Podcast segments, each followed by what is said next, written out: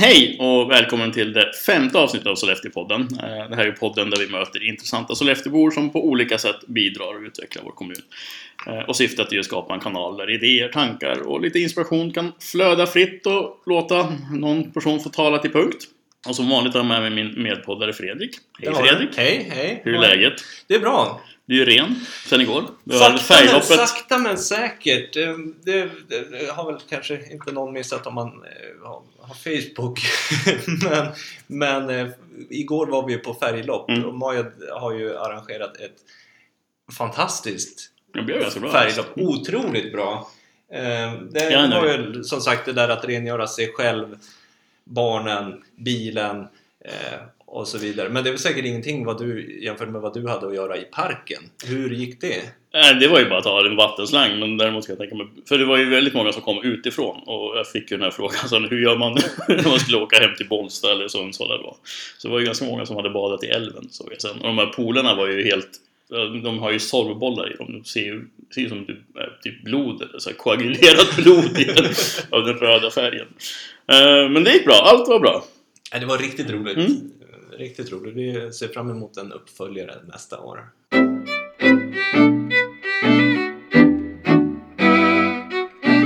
Och dagens gäst, det är ju då en prisbelönt fotograf och ingen annan än årets Ingrid Tilling stipendiat, Hanna.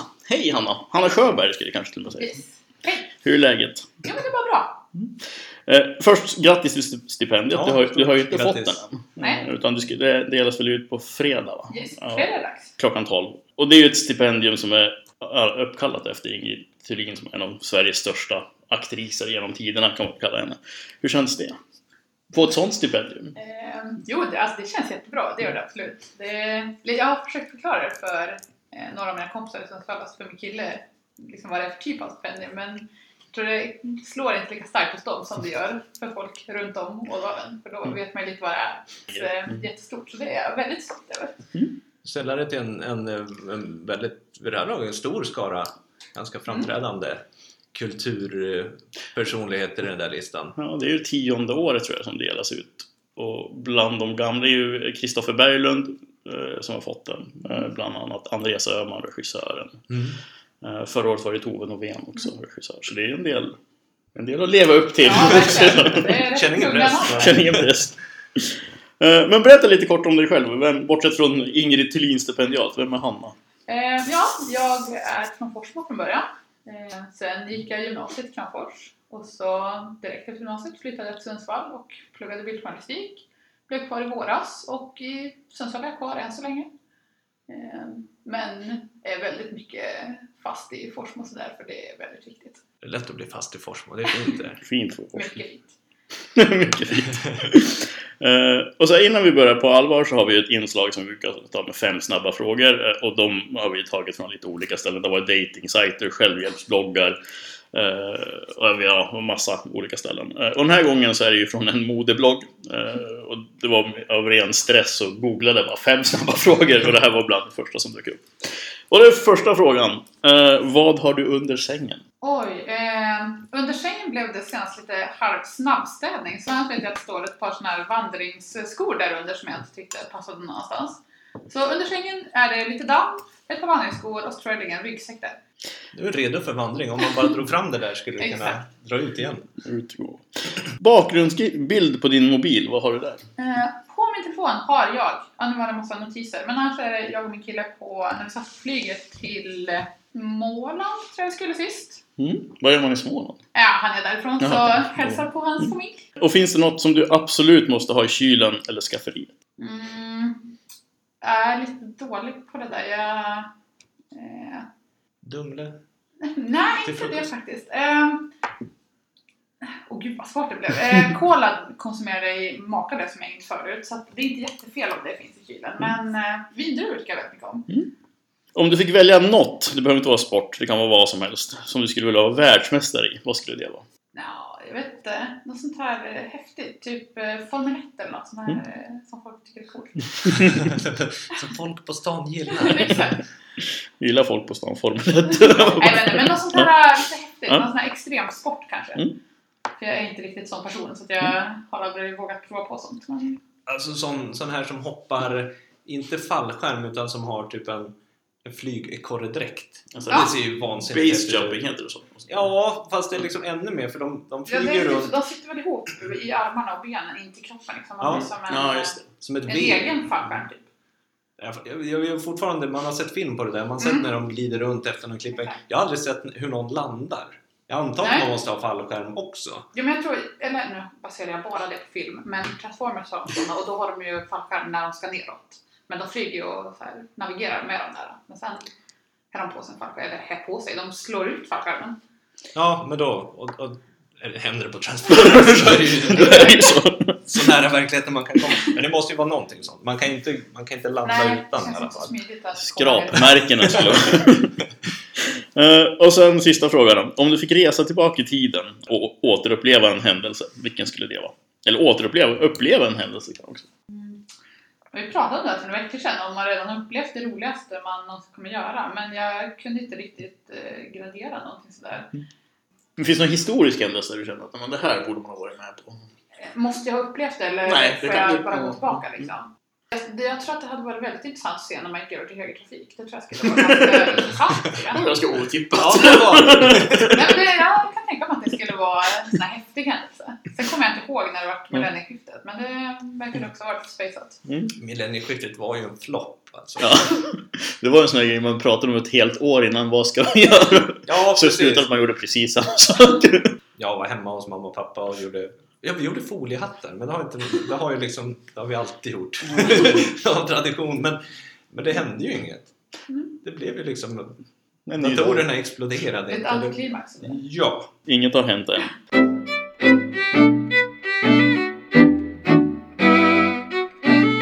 Du sa ju det, du är ju ursprungligen från Forsmo, bor i Sundsvall. Har du någon koppling kvar till Forsmo bortsett från att jag har mina föräldrar där.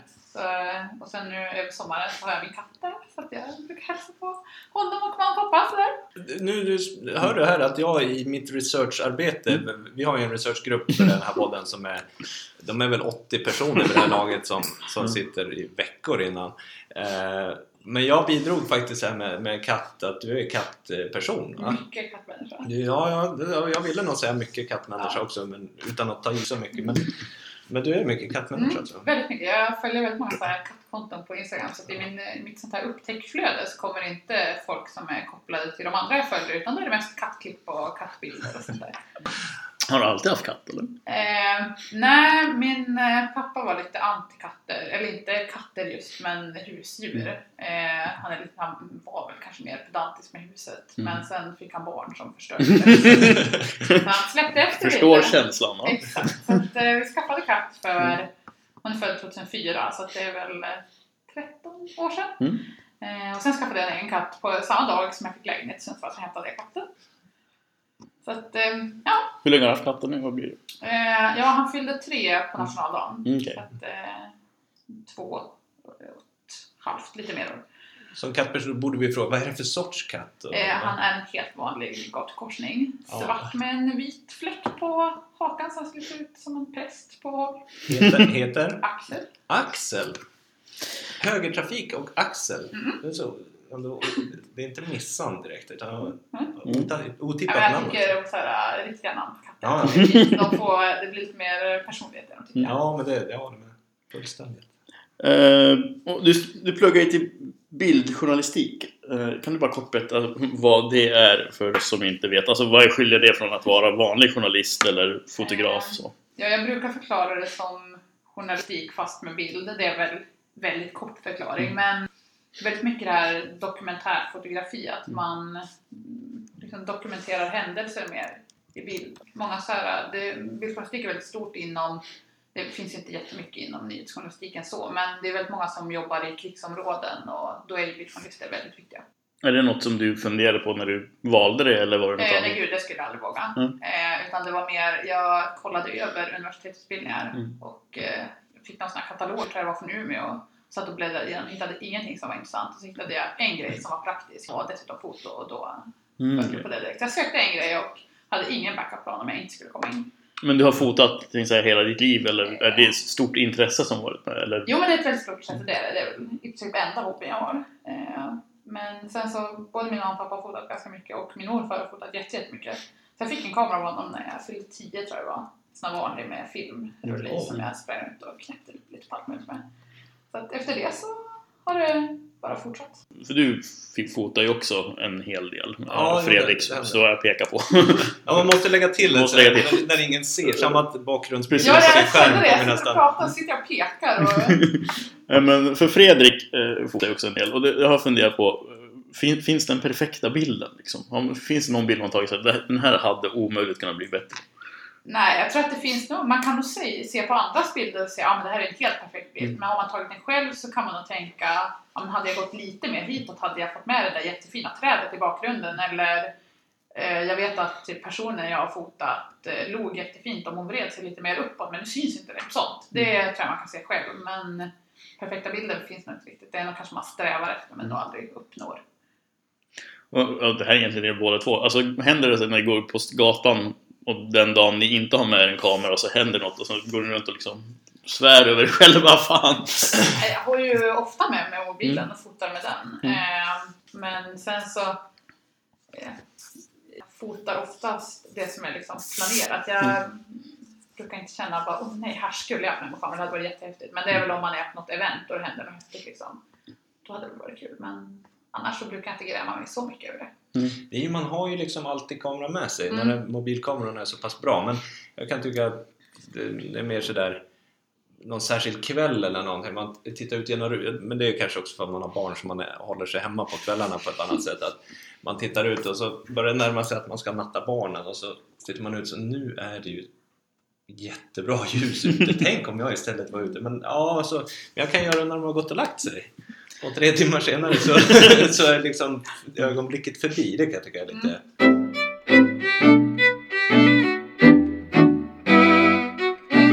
Ditt examensarbete, du har ju valt att belysa Ådalen ur ett av FNs 17 hållbarhetsmål. Vad är det för mål? Ja, kortfattat så är det väl hållbara samhällen. Och där ingår väl att ett samhälle ska gå runt utan att det ska behövas andra samhällen för att det ska fungera. Berätta lite, vad så andra samhällen för att... Ja, men jag tänker som Sollefteå var väl fungerar väldigt, om man ser självständigt om man kan säga så, med stad med ett eget BB och sådär. Och nu krävs det att man vänder sig till Sundsvall eller Övik för att kunna föda barn under säkra former om man vill göra på sjukhus. Och varför valde du just det målet? Och inte någon av de andra 16? Jag vet inte riktigt. Jag tyckte att temat kändes jättesmalt först när vi fick det. Även om det är superbrett verkligen. Så tyckte jag det kändes ganska inriktat. Och så satt jag och funderade lite. Och många projekt går ju kopplat. Alltså har man ett projekt kan man koppla till något av målen. Det tror jag. Sen fastnade jag lite för hela liksom, sjukhuskonflikten och kampen i Ådalen. Liksom. Så det var mest det som flöt mig in på det målet. Och då har du varit här och fotat alltså ockupationen och folk runt omkring. Hur har det gått? Liksom? Det har varit bra. Jag känner jag har inte landat någonstans. Jag har åkt fram och tillbaka och lite jobb däremellan. Och så på skolan någon dag och sånt där. Men jag tycker det har gått väldigt bra. Det har varit väldigt lätt att få kontakt med människor. För att många är öppna för det här och ser gärna att det dokumenteras och...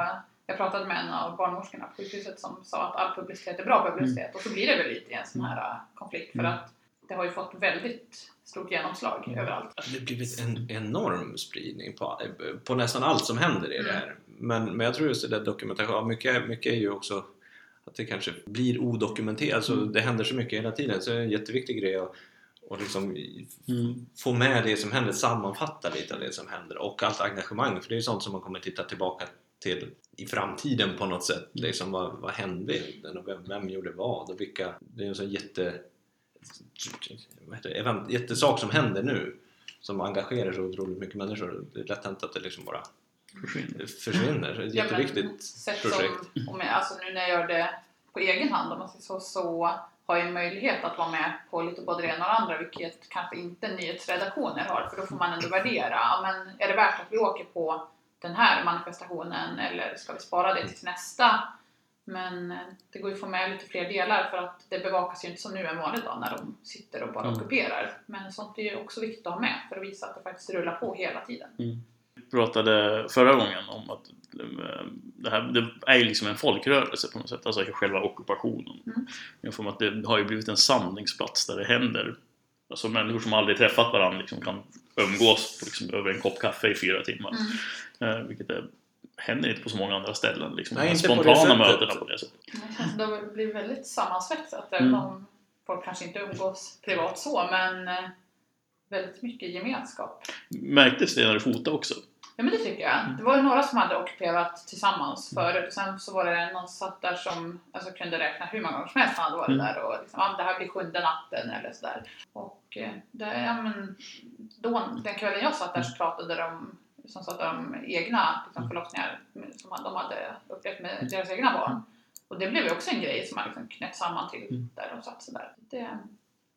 Det märktes av, det tycker jag. Det är ett examensarbete, det är en utställning förresten. Mm, det var ju liksom slutmålet då med våra kurser. Så att säga. Och då hade vi utställning i slutet på maj i Sundsvall. Där alla i klassen ställde ut sina projekt. Och det var ju allt från alltså, miljöförstöring till förlossningsvård och sånt. Och sen så får man göra lite vad man vill. Jag har just nu står min utställning i Sundsvall i lägenheten. Så den har jag tänkt ta hem nästa vecka. Så att den är på plats där den ska vara tycker jag. Ja. Men vart ska den vara då? Så hem? Ja, men så att den kommer åtminstone till Sollefteå. Så jag ska bara göra den sen. Men sen så var jag nere på Orrenhuset idag. Och i mitten på augusti så ska jag ställa ut bilderna där. Mm. Det är något väldigt bra. Mm. Det känns ju som verkligen någonting som borde få synas så mycket det bara går. Ja, men det känns också lite som så här, tack till de som har ställt upp. Att det faktiskt visar att det blev något av det. Så att det inte bara rann ut i sanden utan att det faktiskt blev något. När du har gjort det under hela projektet för, det är väl en hel del timmar och dagar man spenderar med att fota folk och prata med folk. För det är inte bara fota liksom. Det som jag tycker liksom på något sätt kännetecknar Ådalen, det är den här aldrig ge upp liksom, känslan. Jag brukar liksom på något sätt, varje gång man tänker på det så får jag någon så här flashbacks till Braveheart-filmen.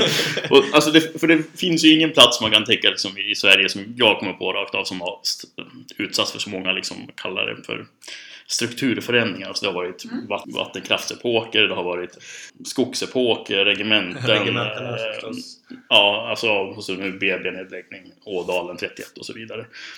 Men på något sätt så har ju den här liksom man måste väl ha över tid skapas någon känsla av att vi är aldrig upp på något sätt, alltså den här som hela tiden ställer sig upp och går vidare. Känner du igen den eller har du haft någon annan liksom? Nej, men det tycker jag absolut. Alltså, för jag har ju försökt koppla mitt projekt också till Ådalshändelserna.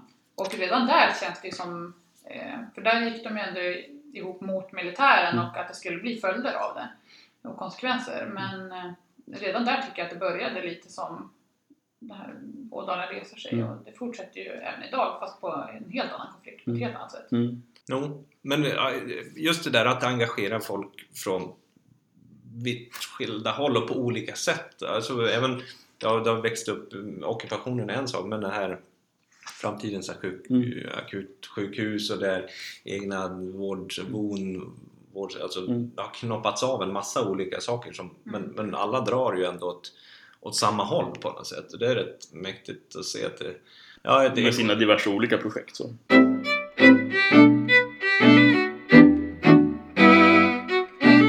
Men vad gör du nu? För utställningen är klar, den är visad och du är färdig med utbildningen. Du tog din examen då i juni alldeles ganska nyligen. Där är bildjournalist, det som och journalist. Jag fick ut en dubbelexamen.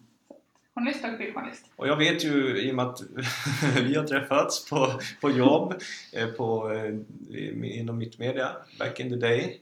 Så jag vet att du redan varit inne och petat på det jobb så, men vad gör du nu när du är klar? Sen efter jul ungefär så har jag hoppat in lite på redigeringen på Mittmedia och mallar och tidningar och sätter ihop liksom, sidor.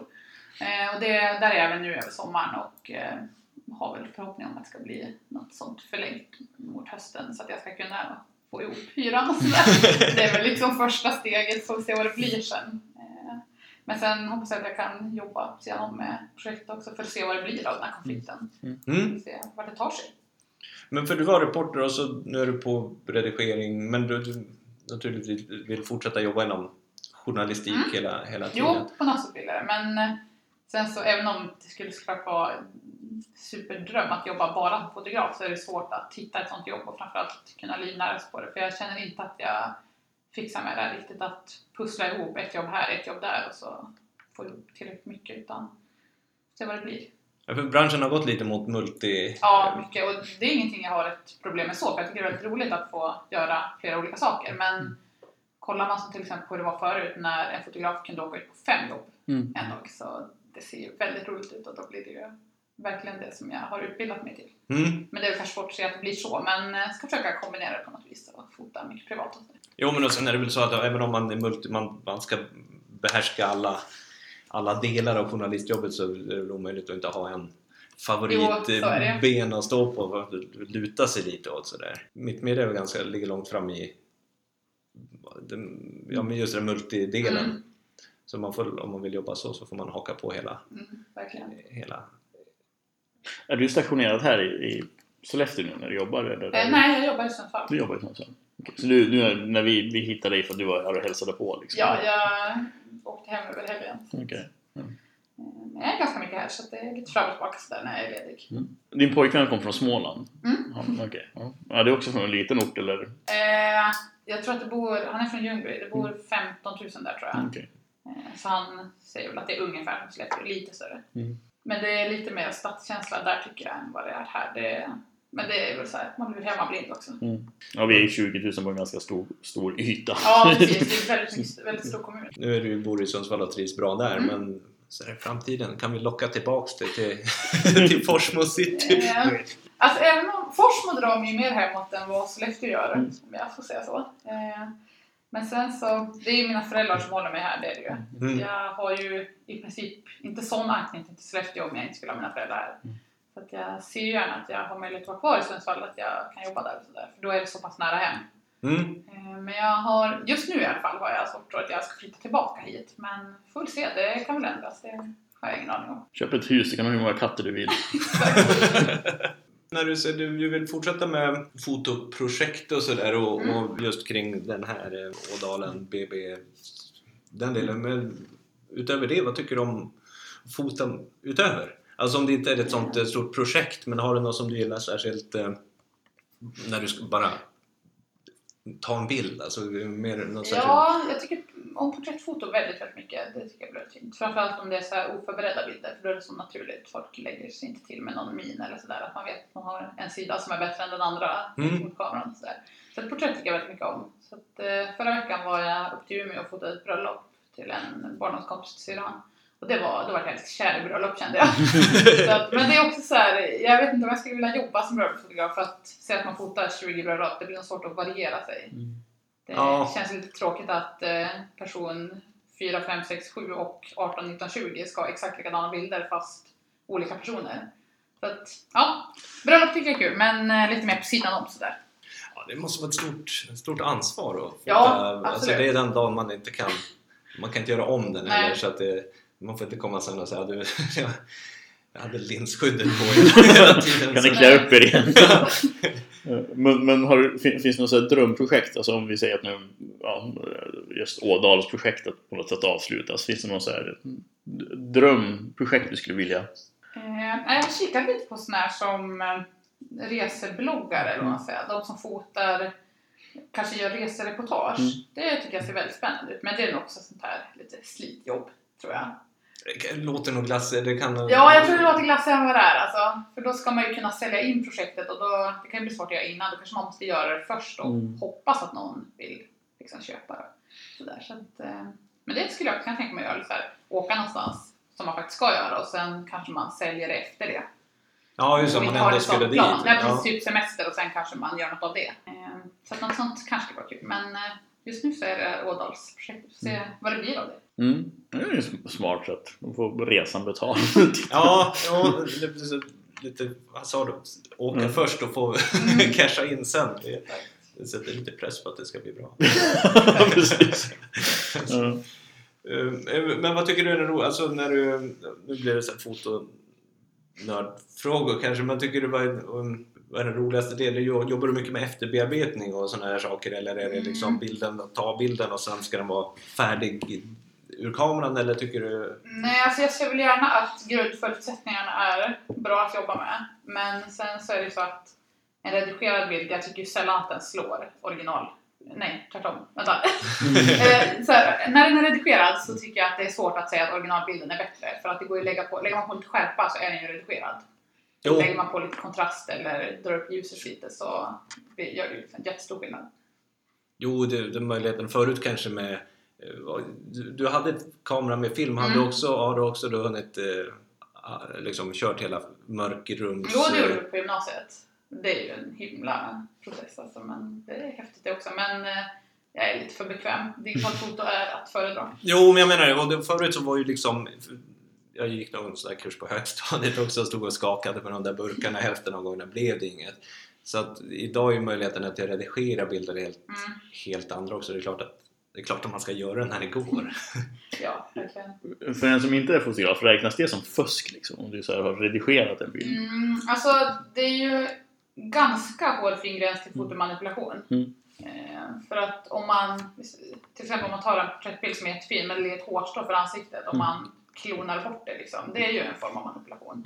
Så det har gått igenom skolan. Ska man räkna det som en äkta bild eller inte? Det syns inte att man har gjort något förrän man vet om det. Men samtidigt är det ju någonting som inte hörde dit från början. Så det är väl så här, diskuterat.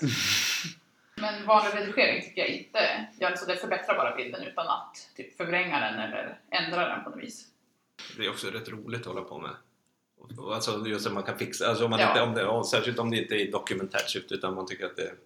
Ja, men privat har jag absolut inga problem med det. Men jag kan ju se det här om man ska ha det i en tidning och så bara, men där står det en person jag inte vill ha med i bilden. Tar jag bort och lägger lite gräs istället. Det blir också...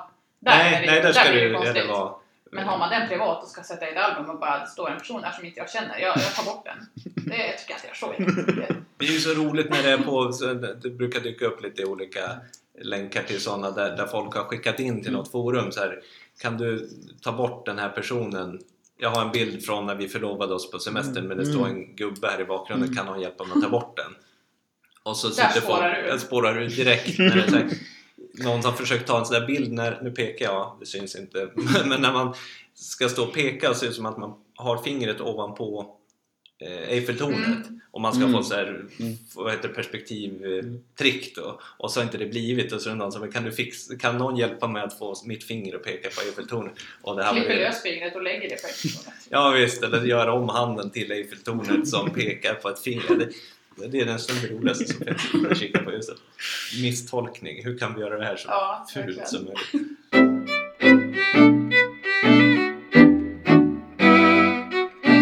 Den sista delen av vår podd, det är ju när du tar Fredrik berättar om 5 saker man kan göra i Sollefteå. Men innan vi tar det, en ny grej vi har börjat. Vi brukar fråga den som vi intervjuar om de har någon smultronställe, något som är, som de gärna återvänder till här i Sollefteå. Har du något sånt? Bortsett från Forsmo. Ja, Forsmo ligger väldigt varmt på hjärtat, så det kan jag rekommendera. Men det har också märkt, det är lite svårt att sälja in Forsmo för folk som inte är därifrån. Vill du säga sälja in Forsmo, då måste du zooma ner till någon särskild del. Ja, lite så tycker de att det är mycket skog och det ligger lite för långt bort från stan och sådär. Men man kan stoltsera med fotbollsplanen. Väldigt bra skolor.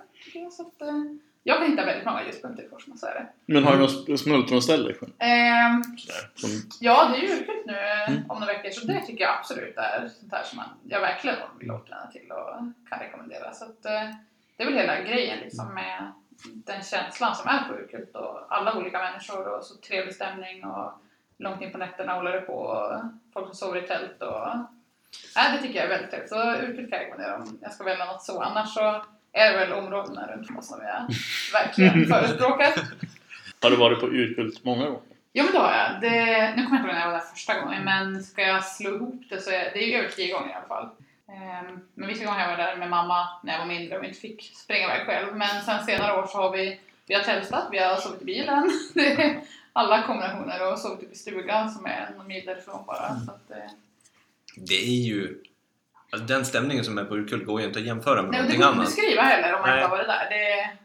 Det är också svårt att sälja in liksom. Nej, jag tror, men det är ju en festival, det är kul på festival. Men det är inte det, det är någonting annat. Det är liksom... Det är familjärt liksom, hur mycket människor som helst, men ändå jätteintimt på något vis. Ja, superlugnt och hela, alltså det där man... jag tycker, nu är jag nästan uppväxt på Urkult. Mina föräldrar har varit här alla år som det har varit. Och vi har bott också i alla möjliga konstiga sätt man kan bo. Nu har jag inte varit där lika mycket sedan vi fick barn faktiskt. Men vi brukar åka upp över dagen och sådär. Mm. Men just den där känslan av att man kommer in i Näsåker och nästan automatiskt vill stänga av telefonen. Alltså du vill lägga bort klockor och så. Allting sånt där stress och att man ska hinna med saker börjar tappa lite betydelse. Bara man kommer in i den där stämningen.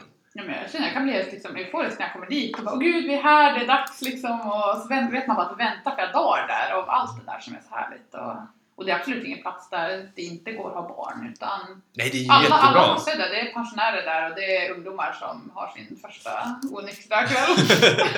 Jo, men även sånt är ganska, det är liksom inte sån där rå liksom fylleslag på något sätt alls som man kan se liksom när man tittar på bilder från Bråvalla när det är slut och man ser liksom slagfälten som är, så är det är ju väldigt väldigt ordnat, eller väldigt lugnt sådär. Verkligen. Ja, och alla är jättetrevliga med alla oavsett var man kommer ifrån eller vem man är. Och det finns väldigt mycket förståelse tror jag för olika typer av människor där. Ja, men det är unikt. Jag tror det är som du säger, det är jättesvårt att förklara för någon annan som inte var där hur otroligt bra det här är, utan att det låter som att ja, men du försöker bara beskriva vilken festival som helst. Men det är inte så. Det är musik och scen. Ja, men det är något mer. Det finns. Ja, jag får ta mig dit någon gång. Ja, det är något man måste uppleva om man ändå bor i Sollefteå. Jo, det finns mycket man hör. Så det här borde jag, du bor ju ändå. Ja, men det där är något man verkligen kan. Det här borde du på riktigt. Jo. Det ska bli bra. Nej, men Fredrik, 5 saker man ska göra i Sollefteå. Ja, nu har ju du snott en av mina. Han har redan tagit det. Men det gör ingenting. Vi kan börja om från början. Det man borde göra nu, beroende på när det här avsnittet nu landar i etern, eller vad det heter. Men Nipyran pågår för fullt. Och det finns massa nipyra kvar. Och det kommer ju bara öka nipsommar. Det som tidigare var Trollskoy. Den stora avslutande nu på torsdag. Och sen är det laxfestival, 2 dagars partaj i parken. Det bör man ju inte missa. Sen tycker inte jag man ska missa på fredag då att gå klockan 12 och titta på en stipendieutdelning. Helt opartiskt. Men det tycker jag gott att man kan passa på att göra. Det brukar vara ganska, det blir mycket folk. Hela gågatan börjar redan nu vara liksom mat och marknadsgrejer redan. Så har det inte varit tidigare. Så det brukar vara mycket folk i rotation på den där utdelningen. Och sen när man har hämtat sig från det, kolla nu, då hjälper det att sälja in ett smultronställe i Forsmo. För nästa vecka måste ju det varma vädret komma. Vi kan ju inte sitta här och prata med varandra utan att prata om hur dåligt väder har varit. Men nästa vecka kommer det bli strålande sol. I Forsmo by, badplatsen där. Den där man går ner för någon slags lång stentrappa. Ja. Är ju bra. Den är väldigt bra. Den är jättemysig. Älven är ju svårsåld just nu att det är härligt att hoppa i. Men till nästa vecka när det kommer att vara så varmt, då... Ja, men det är bra. Det är lite instängt så det är inte strömt. Det är ingen fara så att liksom... Nej, och så tror jag lite varmare blir det den där lilla... Och det är liksom lite sand där på stranden och lite sådär. Ja, den är och nära... Även om man bor här inne i stan så är det ganska... relativt när jag åker dit och tar ett dopp. Så den vill jag peta in. Sen nästa helg, alltså helgen efter avslutningen på Nipyran, det vill säga helgen 5-6 augusti blir det va? Då är det ju både VM i rullskidor som går av stapeln här. Det börjar redan den... 3:e och håller på till den 6 augusti. Det är någon som har koll på datumet. Så det är ju någonting man verkligen ska uppleva. Det är ju helt livsfarligt. Åka rullskidor känns det som, men de kan titta på andra åkare. Ja, precis. Ja, jag tror att det blir svårt att få vara med och åka även om man vill. Men så det är ju en stor grej. VM är stort, alltså det kommer ju folk från alla möjliga länder och åker och det händer mycket annat i stan runt omkring med prisutdelningar och liksom utomhusbio och sånt. Ja, precis. Samma helg, nu hade ju du Hanna redan snott Urkult, men jag fortsätter sälja in Urkult även fast det inte behövs för det här laget så mycket vi har hypat det. Men Urkult är jättebra, det börjar också den 3:e och håller på till den 6:e. 5:e? Ja, det slutar på lördagen. Ja, precis. Men det håller ju på till söndagen, det är igång i alla fall. Så det tycker jag man definitivt ska åka. Sen är det ju, det bär mig emot att säga, men sen är det ju liksom Då är det augusti och sen ska ju skolan börja och då ska ju liksom, det är ju fortfarande eoner av tid kvar innan semestern är slut, men den kommer ju ta slut. Så innan skolstart, gå ut och shoppa lite inför skolstarten och liksom gå på stan. Jag tycker definitivt man ska ta ett varv extra på stan innan, alltså när man fortfarande kan drälla runt på en vanlig tisdag. Ja, det finns mycket kaféer. Mm. Det finns ju jättemycket kaféer. Du sitter i parken och fika. Det är överlägset. Det är, även när det inte är full fart med massa aktiviteter i parken, så är det en jättefin park. Mm. Och bara köpa en macka och gå ner och sitta där är ju väldigt bra. Underskattat. Det brukar ibland när man hinner köpa en sån här kyckling- och currymacka från lilla kaféet. Ja, den är bra. Och sen så tar man med sig den här lilla, de har ju någon fryst kaffe. Eller fryst kaffe. Kaffe, vad heter den? Nej, den heter sorbetto. Det är liksom som någon slags glassaktigt. Det är inte slush och det är inte en frappuccino heller, utan det är som du måste gå dit. Den är ju liksom som mjukglass fast med bra kaffe i. Mm, bra kaffe i och så får man lite glass på. Det är fan toppen. Jag kan som kompensation för att jag tog Urkult av dig lägga till bilbingo i Forsmo tisdagar. Ja, mycket bra. Det brukar vara mycket folk där. Väldigt mycket folk. Folk från både Forsmo och andra håll. Väldigt många stadsbor har jag sett där. Mm. Jag har aldrig provat bilbingo. Det kanske är dags. Det kanske nu det händer. Fast i så fall. Ja, det är det man vill inte bli fast i. Ja, precis, man vill inte. Jag har inte hört talas om så mycket som fast i bingo-missbruk, men det kanske händer. Ja, men det är klart att vi ska prova bilbingo. Mm. Ja, det var väl allt för den här gången. Det känns eller? Som, det känns som, har du något att tillägga? Vill du säga något om det? Oj, nej, jag tror inte det. Jag sprungde över allting. Ja.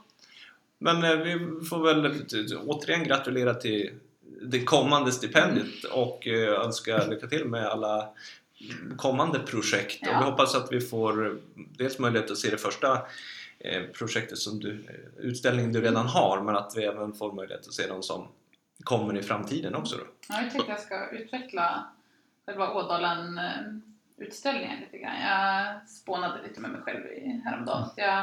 Jag kan mest ta porträttbilder på folk från Ådalen. Bara så visa vad Ådalen är. Mm. Rakt upp och ner. Utmärkt idé. Något sånt tror jag kan bli ganska häftigt. Man får se vad som finns liksom. Mm. Barn, vuxna, gamla. Men den här utställningen var mitten av augusti på Orrenhuset. Ja.